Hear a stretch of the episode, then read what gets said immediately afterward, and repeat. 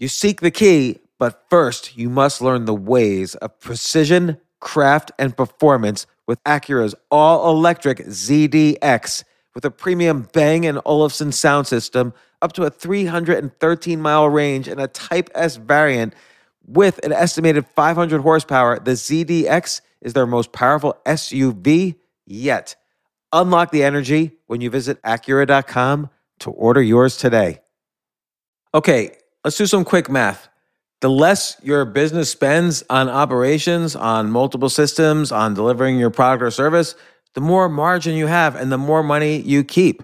That's obvious. But with higher expenses on materials, employees, distribution, and borrowing, everything costs more. To reduce costs and headaches, smart businesses are graduating to NetSuite by Oracle. Here's the thing information is power, information is money. Literally, the currency of today's world of, of entrepreneurship is information. And if you could bring all of the your the information about your business into one dashboard, this is incredibly valuable. NetSuite is the number one cloud financial system, bringing accounting, financial management, inventory, HR into one platform and one source of the truth about your business. With NetSuite, you reduce IT costs because NetSuite lives in the cloud with no hardware required, access from anywhere. You cut the cost of maintaining multiple systems because you've got one unified business management suite. And you're improving efficiency by bringing all of your major business processes into one platform, slashing manual tasks and errors. This is so valuable. You just hit a button and you can see all the information about your business instead of having to like call five different departments and get all these emails and put it all together and make sense of it. Over 37,000 companies have already made the move. So do the math, see how you'll profit with NetSuite. Backed by popular demand, NetSuite has extended its one of a kind flexible financing program for a few more weeks. Head to netsuite.com slash James. netsuite.com slash James. netsuite.com slash James.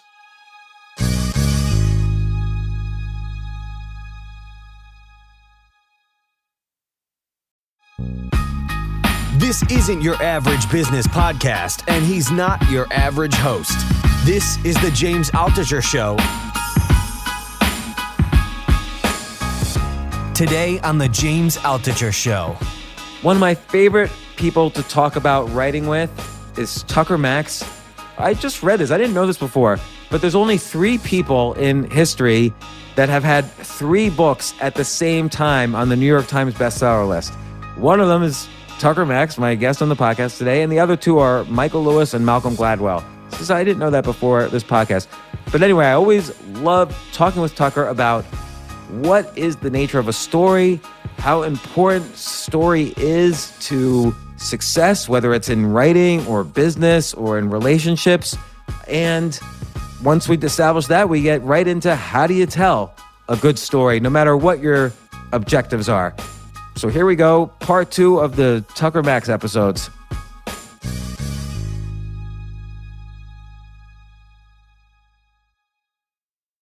So you've been posting every day or every couple days this lessons you've learned, and it's and it's very nice. They're not they're not like blog posts. So I really uh, uh, appreciate this this new style from you. It's just like these very short, concise, but very poignant lessons you've learned.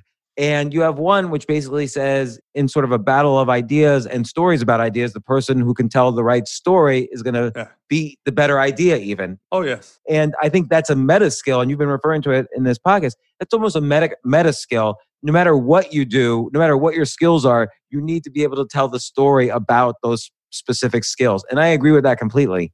I mean, that's the next product we're building at Scribe is the storytelling course and the storytelling like tell your story we're going to build like as a memoir tell your story but then also storytelling as a skill there are a lot of good people who know how to t- uh, teach that we're going to teach it i think a little bit of a different angle on that tie back to young people in the coming economy there's two skills programming right and storytelling and storytelling encompasses sales marketing all that if you can do one really well you're going to be great if you can do both then you could be like figuratively a god. And I can only think of a few people who can do both. Marc Andreessen can do both. Yeah. It's interesting because look at great companies like Apple. Think about it. Steve Wozniak had the programming, Steve Jobs had the storytelling. Mm-hmm. I would argue Google, both Larry Page and Sergey Brin could do some, they, they were No. both pretty good at both. You don't think? Nah, no. There's a. I mean, think about this. Think about the head start Google had in every field, and it basically screwed all of them up. The only reason Google still exists is because it owns search, and search is so dominant. But like, you, look at all the companies. There's dozens, hundreds of billion dollar companies that carved off stuff that Google could have. Google does not tell a great story. Google just got there early, Hmm. right? Google is very vulnerable. Facebook is very vulnerable. Um, uh, like Twitter is extremely vulnerable. I Yeah. can see like Parler's gonna gonna carve off a huge chunk. I think Parler has something like 2 million users right now. Right, exactly. Um, they're all very, very vulnerable. Uh, they have a lot of money and they have power. Amazon is the least vulnerable because Amazon tells a great story and has just told the same story over and over. And it's like I order something, it shows up in my house every single time, and it's super cheap and it's high quality. Can't beat that. Um, the other three, they're in trouble. Yeah, I mean, and all the companies that tell stories are vulnerable. The Netflixes of the and all their competitors, the Netflixes, Disney's, and so on. s- You know, they're going to run out of stories to tell. No, you never run out of stories to tell. I don't think so. They're going to run out of their stories. They're, gonna- Yes. you know, ultimately, the public decides what stories Netflix can tell. It's hard for them to come up with a unique story.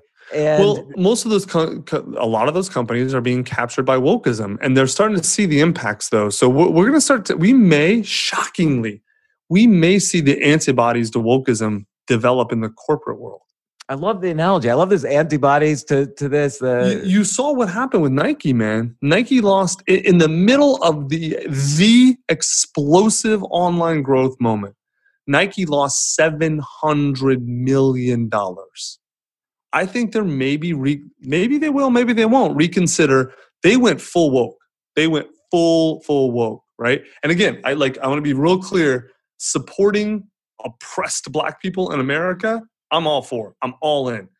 Supporting woke is a different thing right? And they went full woke. They weren't like they didn't they weren't like hey we need to, to uh, police reform. We need to you know all no no no they didn't do that. They're like let's fucking kneel down. Give the middle finger to mom and dad. Like all that sort of shit. They suffered. Whereas like the companies that didn't Under Armour did amazing. Their stocks through the roof. You're starting to see like the ones that that it depends where and how they embrace embrace wokeism but i'm telling you man, I'll tell you, this is another reason why who wins in, in November makes a big difference. If Trump wins, I think Trump and the conservative core go after and break up Facebook and Google, especially Google. I wonder how I wonder how you would do that. Like, what would you do? Because search. Oh, are you kidding? You can you can wield antitrust law any way you want. Like that's antitrust law is essentially voodoo. It's made up. Like and I'm telling you, as someone who studied this in law school, the, the iconic example is if you sell more than your competitor, it's price gouging. If you sell at your competitor's price, it's uh, collusion. If you sell less, then it's uh, uh, flooding the market, right? So you can make any. It, it is a power play. It is a pure and simple power play. And I can absolutely unequivocally, I think Trump will go after. Well, really, I would say probably Twitter, Twitter and Facebook even more than Google. Although Google's trying to deplatform too, they're going to go after them.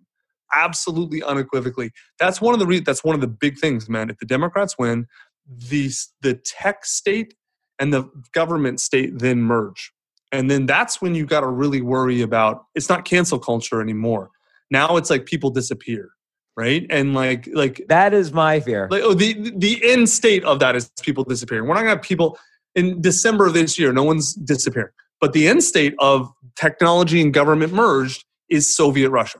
Right. Well, and it's not That's what it is. It's not like disappearing in the Soviet sense. It's not like disappearing in the Argentinian sense, where you know, you literally disappear, right? right. It's disappearing in the Alex Jones sense. Yes. Well, well, and it's also it's like the, the the technology allows people to pretend to have good intentions. Hey, we need to isolate you for X Y Z reasons. yes. Now there's a virus reason, but there could be there's going to be other reasons. You know, there's not going there's going to be nonstop reasons. Just like the way someone could defend freedom of speech, but at the same time say, but you know, a U.S. senator shouldn't be doing an op-ed in the New York Times. Right. Like, you know, there's going to be all these people with good intentions. like, well, well, yeah, we need to use this technology. think about the arrogance of the idea that a sitting U.S. senator needs to be deplatformed. Right. And this is not even saying Republican or Democrat. Like A sitting U.S. senator someone who was elected by millions of should people. Should be deplatformed. Think about that for a second, and then you understand what the New York Times is. They are a partisan in an ideological war. That is what they are. Everything is like that. Look at Twitch right now. And again, this is not about Trump, no Trump, whatever. But Twitch saying any politician is not allowed on Twitch anymore. And at the same time, last night my daughter was shooting up prostitutes in Grand Theft Auto on on Twitch. So hold on.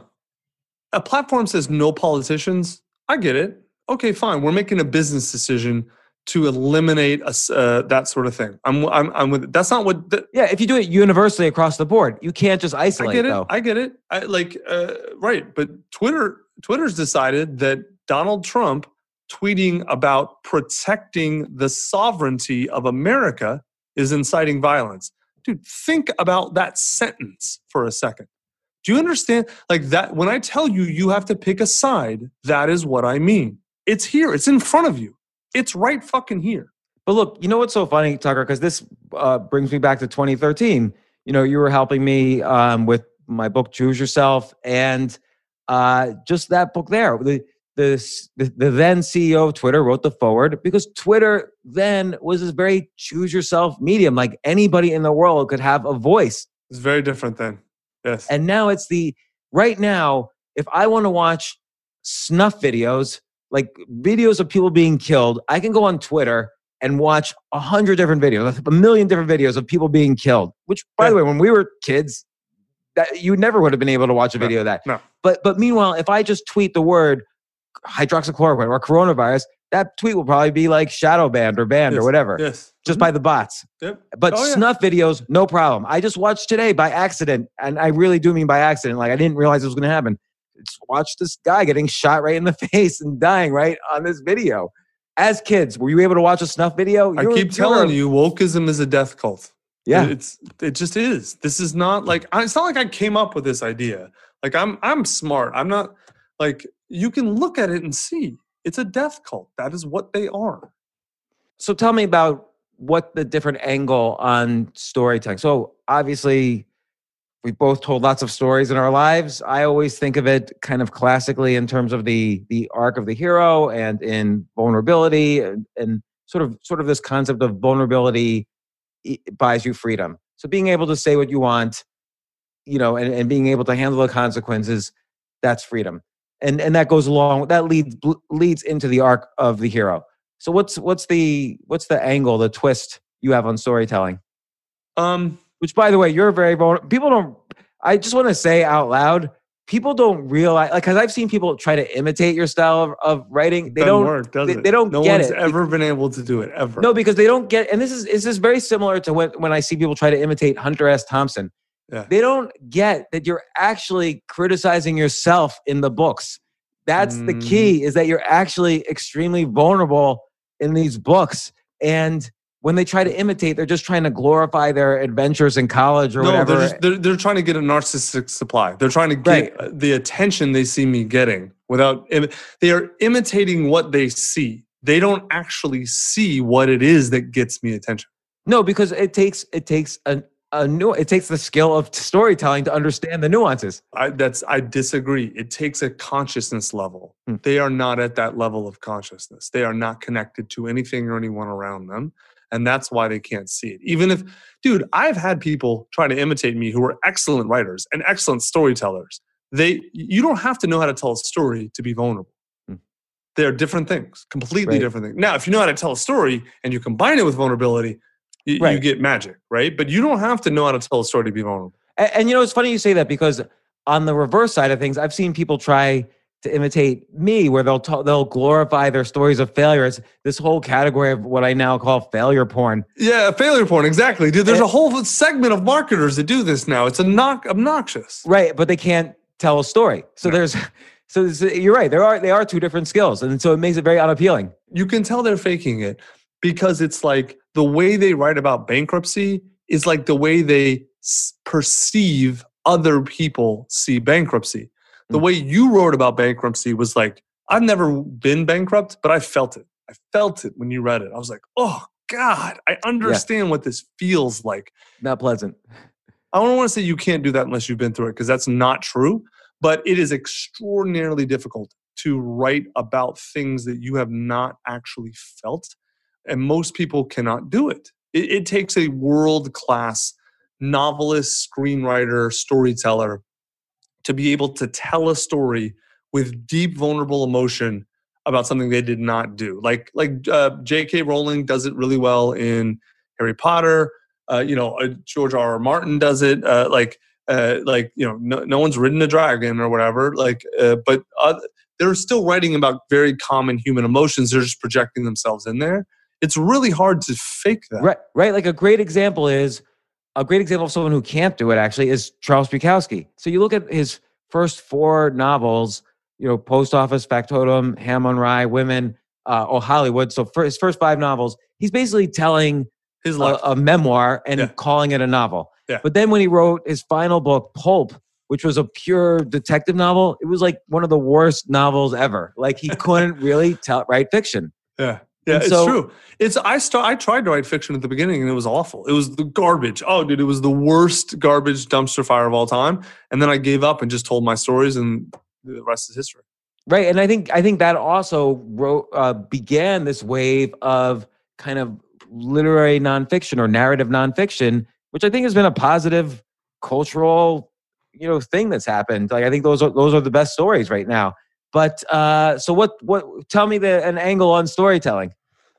Well, the way that I think I'm not sure, man, because I haven't we haven't really worked through it. But the way that well, there's two things. Like the way we're going to teach memoir is very, very different. Like if you look at the way, and I have a whole shelf of all the big memoir books, they're all fucking garbage. Hmm. They suck because none of them address the entire reason to write memoir, right? The, and I, I, tell all the people in our workshop, if you want to join our uh, workshop, it's free. You can watch the whole thing. Go to scribebookschool.com. It teaches all the instructions there. So what, what's um, your scribe? Scribebookschool.com and then okay. we have nonfiction and memoir. They're different tracks, and you can do either one. But um, what we teach for memoir, it basically boils down to this: no one reads your book to learn about you; they read your book to learn about themselves. But mm-hmm. the way they learn about themselves is through your honest and vulnerable expression of your emotions and your experiences. You know, and, and you wrote this in one of your lessons I've learned, and I thought this was very interesting. It made me a think of my own writing, but then it made me think of um, uh, you've probably read uh, William S. Burroughs' Junkie. Yeah. Mm-hmm. So again, he's another guy. I don't really like some of his later stuff, but Junkie is this very direct memoir style book, which packaged as a novel because that's what they were doing about his experiences as a heroin addict in, in New York mm-hmm. City. And it's very just what, what was very interesting is he goes back and forth between the first person and the second person and when he's doing the second person, you almost could imagine that he's writing a guide rather than a memoir. And I think it's that that kind of hint of a memoir being a guide, which is which is basically what you're saying there that people want to read about themselves. I think that contributed to his success in that is that he says, you know, you don't want to trust these kind of pimps because they do this. And so is he writing about himself experiencing these pimps or is he giving it you suggestions when because he's using the word you? And uh, I think that that is a very interesting way to look at it. When you write second person, it just makes you feel like you're in a conversation, which works really well for. It can work really well for memoir. Yeah, it depends. You're going though. you got to be a different kind of writer. Like I wouldn't recommend that for new writers. Well, if you do it hundred percent of the time, then it feels a little like Jay McInerney, Bright Lights, Big City. It feels it yeah. feels a little fake. It's you're right. It's it's too difficult. But if you go back and forth, like you know, I went up to the whorehouse. I brought all my you know the thirty dollars I had left but you know you can't mess around with uh, pimps like this blah blah blah so if you go back and forth and like you say it's it's a combination of first person memoir but then there's this slight hint of it being a guide as well as a memoir and i think that's what you're alluding to it makes it easier for the reader to to uh, acknowledge that i'm reading about myself rather than just reading about this guy being a junkie in the 1950s the, what, what what memoir really boils down to for most people is the therapy they're afraid to do. Mm-hmm. And so we address that head on. If you're going to write memoir, you need to understand that this is a therapeutic process. And that that if you try to avoid it, your memoir will be garbage and no one will read it, no one will care. But if you engage it and do as uh, go as deep as you can and, and, go as far as you can, you don't have to go all the way, just go as far as you can. Then you, both you are going to get a lot out of it, and then we actually don't tell people they have to publish their book because to you, you will get an immense amount out of writing your book and putting it in a drawer. We generally recommend you probably should publish it for a lot of reasons. Um, but then we have a guide we help people kind of figure out. Uh, but like it's a all of the stupid memoir guides, none of them really address the fact that why do people want to write memoir? Why do they want to tell their story? Because they all approach it like, how do I sell this? Because they're author or professional writers trying to tell people how to be professional writers. Most people don't care about being professional writers. Like if it sells, cool, like cash the checks, right? Most people want to tell their story, which is a totally different thing. And that is at its core, both a therapeutic process and a heroic process. And so we help people understand that and unpack it and then walk through it and see their book as a journey where um, they are uncovering what their story is, who they really are, and being the hero that they needed that they didn't have. That's interesting. So I know I haven't thought of it as I guess the closest I have come to thinking of it that way is when I advise people don't publish something unless you're specifically afraid of what people are going to think of you. If at some point during the process you became afraid of what people are going to think of you if you say this publicly. That's true for a memoir. That's very true for a memoir. Yeah. And I, I wonder if it's true for, for other things as well you know for, for fiction. it's it's true for nonfiction just in that in that good nonfiction should put new ideas in, into the world or new collections or new curations or should challenge an established idea. Absolutely we teach that as well. Like I, i'm not going to write a book called the sky is blue. Why would someone feel like i know that. So it's got to be something new some new idea or some new take. Uh, whether that challenges you or not is a different idea. Like i'm not going to be afraid of writing a, a new idea in memoir because I'm I'm not at that stage, right? So for nonfiction, it's is it is it additive to at least somebody's experience? Memoir, I'm with you about fear. Fear mm. being a good guide for at least for writing it. There's different things about publishing. You and I are different. Like we're professionals, right? If someone's not a professional, there's a lot of other considerations that they have to to go through before they publish, and they should go through. Not even just legal. Just take all that stuff out. Like a lot of people don't know how to just write about their experience. They know how to criticize others, they don't know how to talk about themselves. And so, like, that's something that we try to teach, but like, unless they're getting editing from us, you, we, the, what we teach is here was my experience, that's your memoir. Like, if, if the frame is, I'm telling you about what happened to me and what I felt and what I did, that's a memoir but the, the, I felt part is very interesting. Oh, I felt is layers. the key. Right. I felt is the absolute key.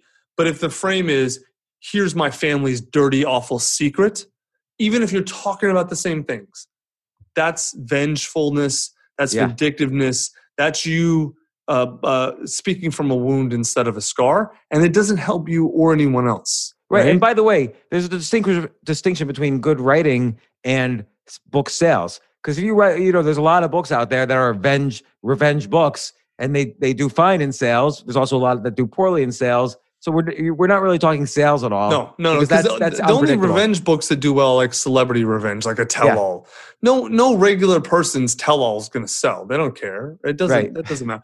No, I tell people not to worry about writing at all. Uh, like the the quality of the writing, especially uh, early, because uh, that's that's not why you're writing the book. You're writing the book to tell your story. And to and a lot of times we tell people is to rewrite your story, not to change it because you can't change what happened, of course, but uh, you get to decide what your story means, right? You get the facts are always going to be the same, but you get to decide. My mother abandoned me. That when I was 15, that it meant X to me. When I was 20, it meant Y to me. Now that I'm 40, it means Z to me. You get to decide what it means, and a memoir is the best way to do that. Yeah.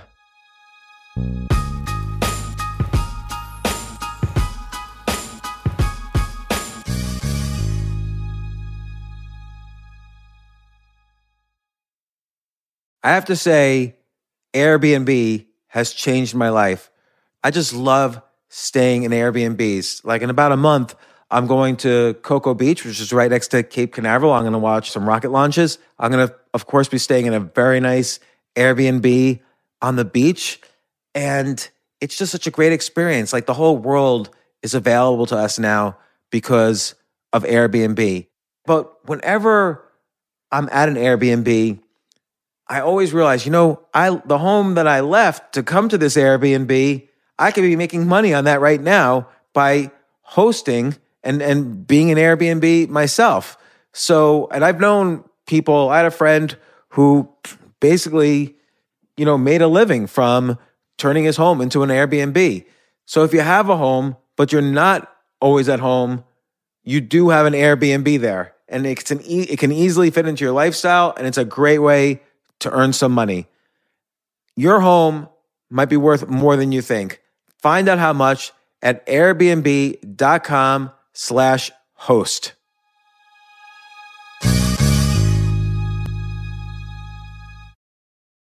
I remember last year I was asked to go speak at the Norway Business Summit, and I was so excited because side by side with the Business Summit was the Norway Chess Summit, where I would get to see in person Magnus Carlsen, the best chess player ever, playing chess.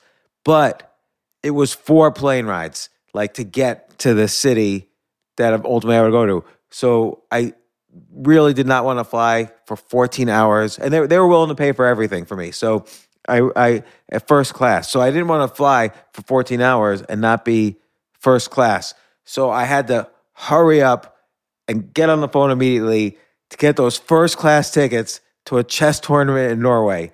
And listen, this is just like when, you know, you have to know when you want the best of anything, you have to act quickly or someone else will get it instead. And I did not want those seats to fill up. So it's like if you're hiring for your business, you want to find the most talented people for your open roles before the competition scoops them up. I just was talking to a friend this morning where he was trying to decide between some programmers and he waited a little too long and both the programmers he was interviewing took other jobs like great jobs. So, you know, what's the best way then to hire the best as quickly as possible? ZipRecruiter. ZipRecruiter finds qualified candidates fast. And right now you can try it for free at ziprecruiter.com slash James. Just try it and see. You'll, you'll find out. So ZipRecruiter's powerful matching technology takes center stage to identify the top talent for your roles. Immediately after you post your job, ZipRecruiter's smart technology starts showing you qualified people for it. And I know this because one time I signed up as an employee, potential employee on ZipRecruiter, and I got nonstop. Really, I was, even though obviously I wasn't looking for a job, I love what I do, but I just wanted to see what would happen because they were a, a, a sponsor of my podcast. And the most interesting jobs would pop up in my emails like, hey, you're qualified for this or that. And so it's interesting to see. So just just go there and try it. Try ziprecruiter.com slash James. Amp up your hiring performance. Now, this is more for if you're hiring, but amp up your hiring performance with ZipRecruiter and find the best fast. See why four out of five employers who post on ZipRecruiter get a quality candidate within the first day. Just go to this exclusive web address right now to try ZipRecruiter for free. ZipRecruiter.com slash James. Again, that's ziprecruiter.com slash James. ZipRecruiter, the smartest way to hire.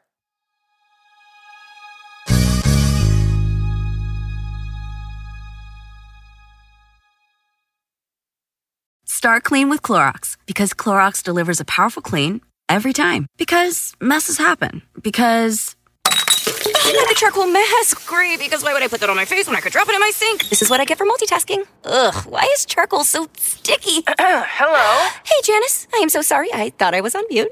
no, we don't need to reschedule. I'll just stay off camera.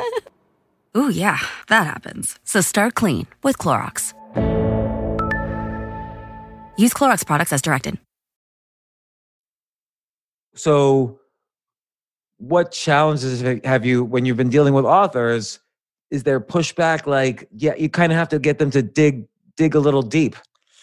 No, we we don't push people that way because um, people can only go so far, and so we'll tell people like you you may end up writing multiple shit. Man, I've written what four memoirs. I got. An, I'm working on my next one right now. Really? Like all about yeah, dude, all about psychedelic therapy and all that, and all the stuff I, I realized in that and how it changed. Oh yeah, dude, I'm doing all that. Like it, like my story of that. You know, like I wrote that piece on Medium about it. That was just my first two things. I'm two years in now. well, also these lessons you've learned.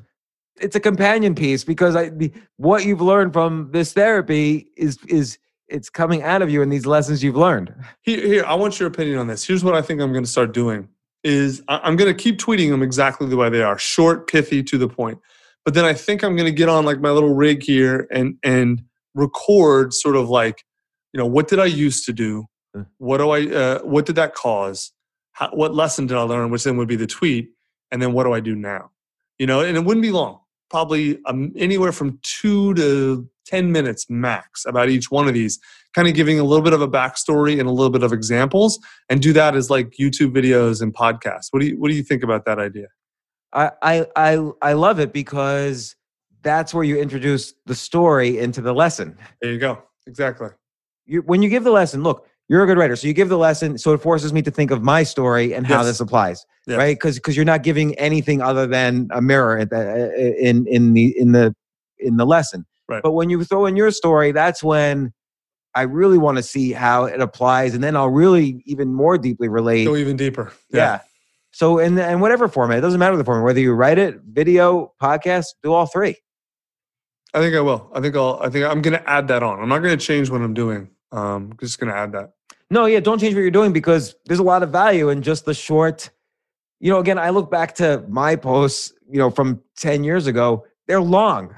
Yeah. Maybe I should have done some of them as more short. You, you know why I started doing short, man, is to learn copywriting. Like I'm a, uh, being a great book writer and being a great copywriter are totally different Right, things. 100% different. and it was a forcing function for me to to to really start to be precise with my words. Um, that's why I put it on Twitter first, and I get it short, and then I put it on the other ones. Uh, uh. That's why I, again, this is like 10 years ago. That's why I would do Facebook first and then, you know, later on have a book or whatever. Yeah. But uh, now you're, you're, you're, your Twitter, you're right. You're limiting it to 280 characters. There's a lot of different models of what makes a good copywritten, you know, message. But it sort of feels like you're doing the, uh, the what's the P, what's called the PAS model, problem, agitate, solution. So, you know, I used to, you know, think like this, caused much suffering, and here's a solution. Uh-huh. Yeah, that's a lot. A lot of times I do that. That is that is pretty standard. Yeah. The thing I'm really trying to do is get the idea across it, it in a, the the most compressed, condensed way possible. Yeah, let me. I I took some of my favorites and and um, I've been copy pasting them because a lot of times I'll, I'll I'll read them and I'll say, yeah, that's exactly what happened to me, even though you were might not have been talking about anything remotely similar to that.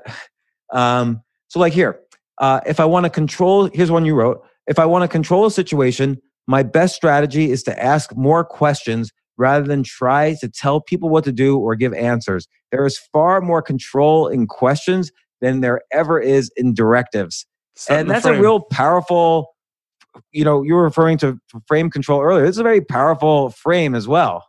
Mm-hmm. That's exactly. So I'm talking about frame control there. Yeah. So so like you know, this is very important in parenting, for instance. If you tell a kid, look, you're not going, you're not going out tonight. Of course they're going out tonight, whether you like it or not. Right. Um, but if if if your thing is to say, like, well, what do you think about um, I don't know, what do you think about all these killings happening right outside the door? I don't know. If you just ask questions and get them to think. Like like I used to try to argue with my oldest daughter about college. And I would say to her, like, you can't go to college because this, this, this, this. She would literally just turn around and walk away from me. Yeah. Like no response, nothing. And I would say, you can't just walk away from me. She would just keep walking. There's, no point in trying to control her. But if I start saying, like, huh, uh, why do you think Google is suddenly not uh, asking for degrees anymore? Or why do you think, you know, you want to be an actress? Do you, how, uh, what, why do you think some people get act, great acting jobs between the ages of 18 and, and 22? Do you think they went to college? What, what happened there?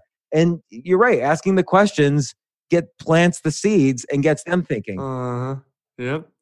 Ericksonian uh, therapy. It's the way he did it. He would just tell stories and ask questions. That's it. Never told anyone what to do ever. So let's see. There's um, uh, I, I love this one as well. Uh, like everybody, in, I'm sure this has happened to you. You ever, if you you ever end a relationship and then suddenly the other person is just constantly thinking you're toxic. No one could ever admit or acknowledge that they might have had something to contribute to this. Of But- course.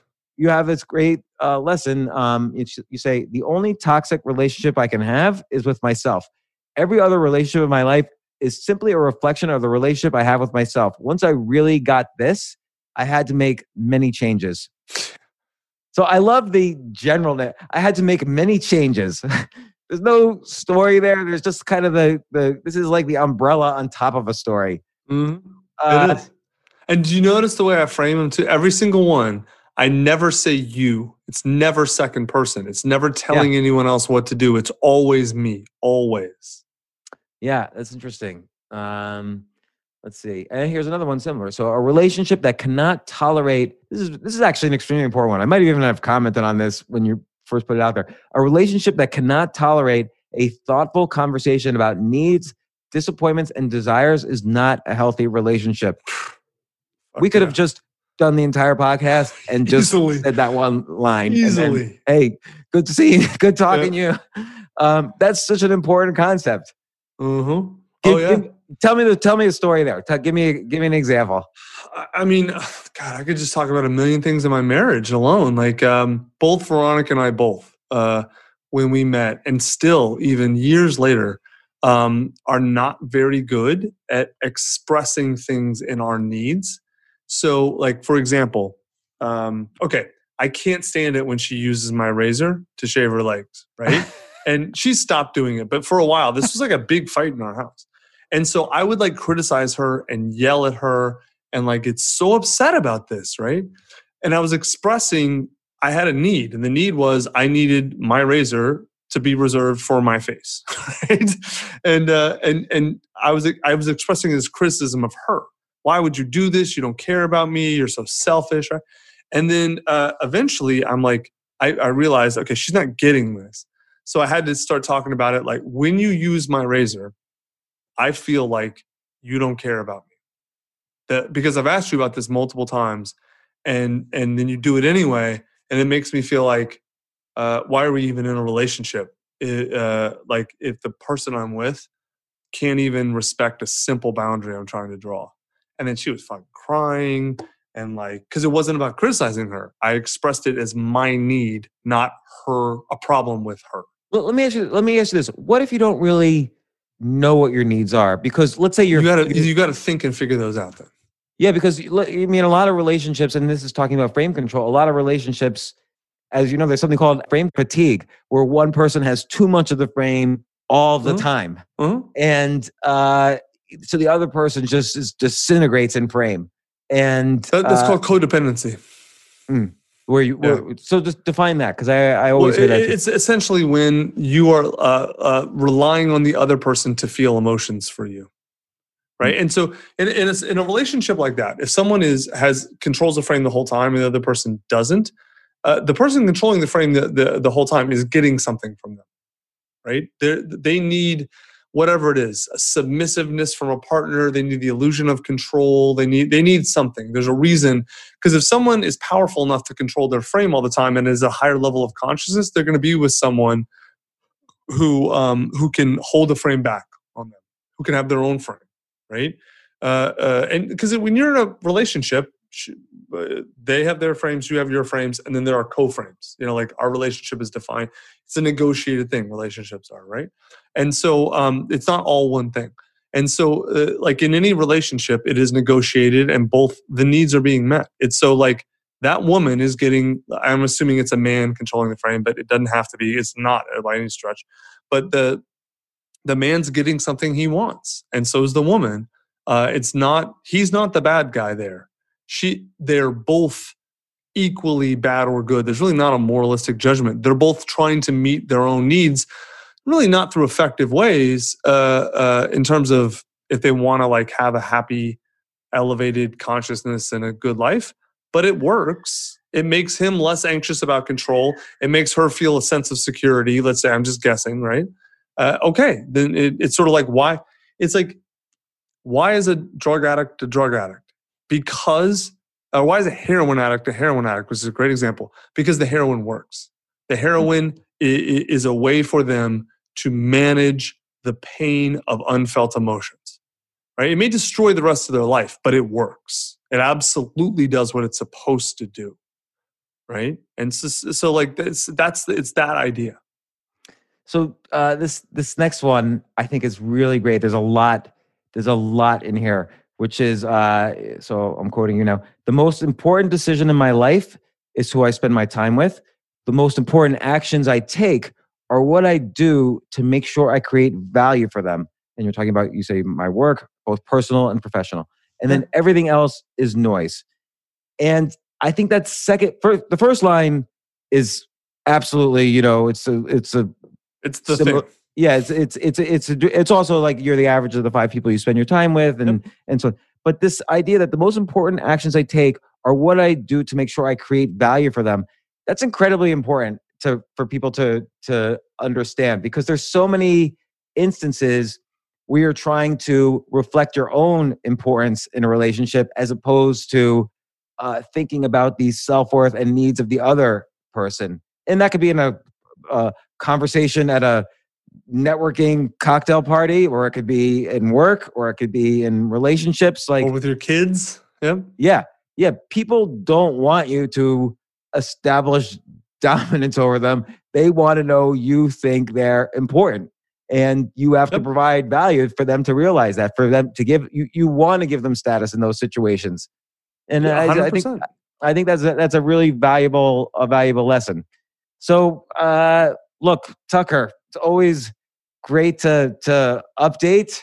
And uh, how's business? You- you're on a publishing company. We're doing good, man. We March was a disaster, like it was for almost everybody. We had a full slate of, of sales calls, and then two days later, we had zero, zero. Uh, and then then we launched Scribe Book School uh, in March, and it blew up. And we had we taught ten thousand people how to write a, uh, their book for free, either nonfiction or memoir. And now that's kind of blown up. It launched a whole lower lower tier coaching program uh, that's been doing amazing. And then uh, we're we're on track. We we had our best month of all ever in our history in June, That's and great. then our second best month was April, and our third best month was May. So wow, that's awesome. like we've had a pretty good three months. Yeah. and you know, originally you were doing a lot of um, like I'll call it like business self help. You know, m- marketing, business, sales, Mhm. management, leadership. And uh, do you think that became those books kind of became? There's too many of them now. No, no, quite the opposite. I All think right. we've only we've only just started. All right, good. Yeah, I mean, and by the way, this is no just like some of those books I really enjoy. Like Joey No, I, Coleman's I one know, of my favorite people in no, the world. I, I think we've only just started. I think we have literally just started. I think the day is going to come where it's basically an entry point into being a high level professional that you have a book. If you don't, it, it used to be what a college degree was. It used to be like if you don't have a college degree, it's like who? How can you be taken seriously, right?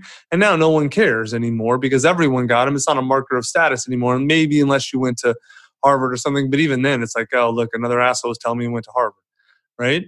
Uh, I think a book for most knowledge workers is going to be the gateway into high level. Because if you can't uh, like what it takes to write a book and the way it allows you to be judged um, i think are 10 times better than a college degree. Like Yeah, and because you can fake your way into a college degree you can bullshit like it's easy to bullshit a college degree. It's not easy to bullshit a book. Even if you pay a bunch of money and get a great ghostwriter okay i'm gonna let's say i'm a potential client like let's say you're a ceo coach you're a hundred grand a year i read your book and i know it if you got a great ghostwriter you don't actually know your things i'm gonna figure it out real quick if i read your book it won't take long You know, and also I I think I heard you say this in a talk a while ago that let's say uh, a conference or a corporation's trying to decide who to pick as a speaker or a consultant or whatever. Everybody's equally qualified, but one person has a book. That's the person they who's going to always get go with the person with the book always that's easy yeah So there, there was that, and then there was another thing you told me. This related to the memoir stuff, or you didn't tell me this was in a presentation you gave. But write your memoir. you know, now in a world of self-publishing, you know, anybody can write any book, and the, you know, sales are always unpredictable, no matter whether you have, you know, Simon and Schuster as your publisher or you self-publish. Sales are random, but think about this is the first time we can write a book now for our great great great grandchildren to get to know who we are. That is the argument I make in our the entry point uh, of Scribe Book School is should you write a book? And the story I tell is that my my dad's grandmother, my great grandmother, immigrated from from Hungary in like 1915 and changed her name to Max at Ellis Island along with my grandfather. They moved to LA and uh, raised my grandfather and father as Catholics. I did a 23andMe six years ago. Turns out we're Jews. I'm Ashkenazi Jew, 25%. My dad's 50, my grandfather's 100%. She and my grandfather never told anyone, including their children. That that's hilarious. I would pay any amount of money to have her story. Yeah, that's a good po- that's a good point. And you'll and you'll never have it. Nope. Nope. Not unless the afterlife is a thing. Then maybe I will. Well, uh, on that note, first, I don't even know. So everybody should check out Scribe Media, your publishing company. There's so many different services you do. It's not just there's not just one. I can't. I won't describe them all. Check it out. If you want to write and publish a book, we're the place. Yeah, we yeah, got and, and- uh, but, but any now. facet of that, like Yep. you, you'd basically handle any facet of that. Other than I don't think you do marketing, but that's Yeah, we your- do. Actually, do? marketing is half of our business now. We just don't advertise it externally. We only work with clients because we have so many. Oh, maybe I, maybe I have to talk to you then. And uh, but check, everybody should check it out. People should also check out your your your tweets and your Facebook page. Every place you put these uh, lessons you've learned, uh, they're great and they're life changing and they're they're very thought provoking. So Thank you, uh. I, I really enjoy them, and I and I hope you. I can't wait for the book of the stories, and I can't wait for the eventual book about the lessons because it's going to be it's going to be great. And uh, once again, so great to have you on the the podcast. You were, I think you were like my first guest, and now you're my latest guest. I, I know. I, do I still own the record for the most uh, appearances? I've been on like five or six times. Maybe yeah, I think even seven on more than that because we've Yeah. we, we've divided some into we've divided like several of them into two. Probably we'll yeah, divide we usually do two. two-hour episodes, so Yeah. yeah. I probably have like ten or fifteen now. Yeah, yeah, you know, you're you you you've been up there, and of course, there's people are always like, it's, you know, this is a whole other story. So we'll get into it next time. The whole, more about the cancel culture. But once again, thanks for coming on the podcast. Thank you, James. Yeah, it was fun. It was very fun.